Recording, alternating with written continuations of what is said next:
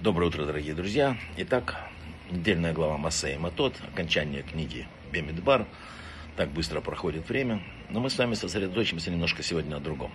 В этой недельной главе рассказывается, как сам великий Машера Бейну разгневался и совершил не очень правильный поступок. Я думаю, что нам специально Тора рассказывает, чтобы понять, что даже такие люди ошибаются именно в этом, в гневе в словах, в неправильно поставленных понимании того, что можно говорить, что нельзя. Человеку кажется, что слова, речь это всего лишь дуновение, исходящее из рта. Что я такого сказал? Всего два слова. Такая мысль это явная ложь.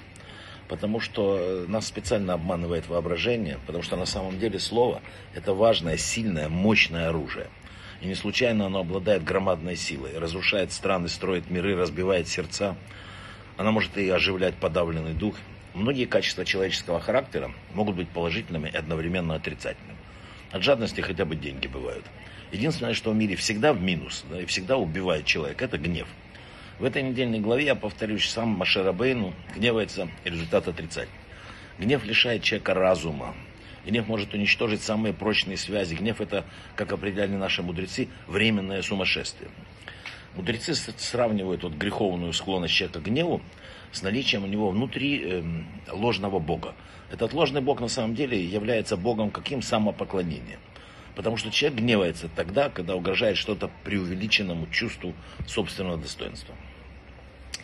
Был очень интересный раби Авраам Елен, он посвятил огромную книгу такую Эрих Апанаем, Апаем, простите, Эрих Апаем, когда человек узнает э, именно о гневе. Он пишет, что когда человек узнает, что тяжело болен, и он стремится найти лучших врачей и лучшее лекарство. Почему же тогда вы не предполагаете все усилия, чтобы излечиться от гнева, спрашивал он. Для этого необходимо мобилизовать всю силу воли, научиться технике самоконтроля. Но разве это высокая цена за преодоление болезни, которая представляет смертельную опасность?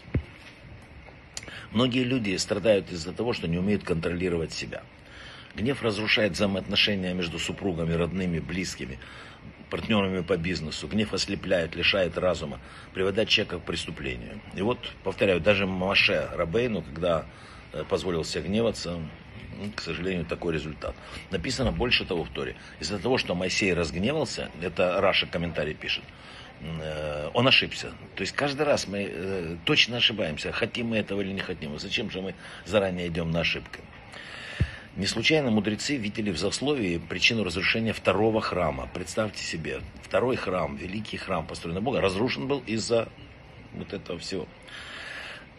Дело в том, что э, мир этот кажется нам таким твердым, каким материальным, но на самом деле э, Всевышний сотворил мир словом. По образу и подобию своему сотворил человека. А значит, человек может вот этими словами творить миры. Потому что он наделен огромной силой слова, способной разрушать, давать, отнимать жизнь и так далее. Почему даже самый справедливый гнев никогда не оправдан? Слово, исходящее из сердца, переполненного гневом и ненавистью, да, несет только гнев и ненависть и разрушение. Иногда люди оправдывают себя тем, что в этой ситуации нужно прогневаться. Но наши мудрецы пишут совсем другое, что человек имеет право иногда показать гнев на лице, но никогда не имеет права гневаться в сердце. Был такой раб, Раби Хаим Виталь, знаменитый, он учился у великого каббалиста Аризаля. И он говорил, что Аризаль наставлял его никогда не гневаться, даже во, время, во имя каких-то возвышенных целей. Он говорил, что гнев всегда разрушает. Надо в это вдуматься. Гнев всегда разрушает. Мы в молитве, которую читаем утром, говорим такие слова.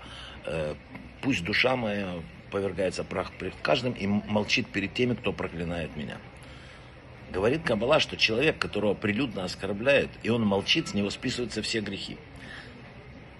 Кабала говорит, что если человека прилюдно оскорбляют, и он молчит, он становится почти святым. Он может давать браху, которая обязательно э, приводит к результату.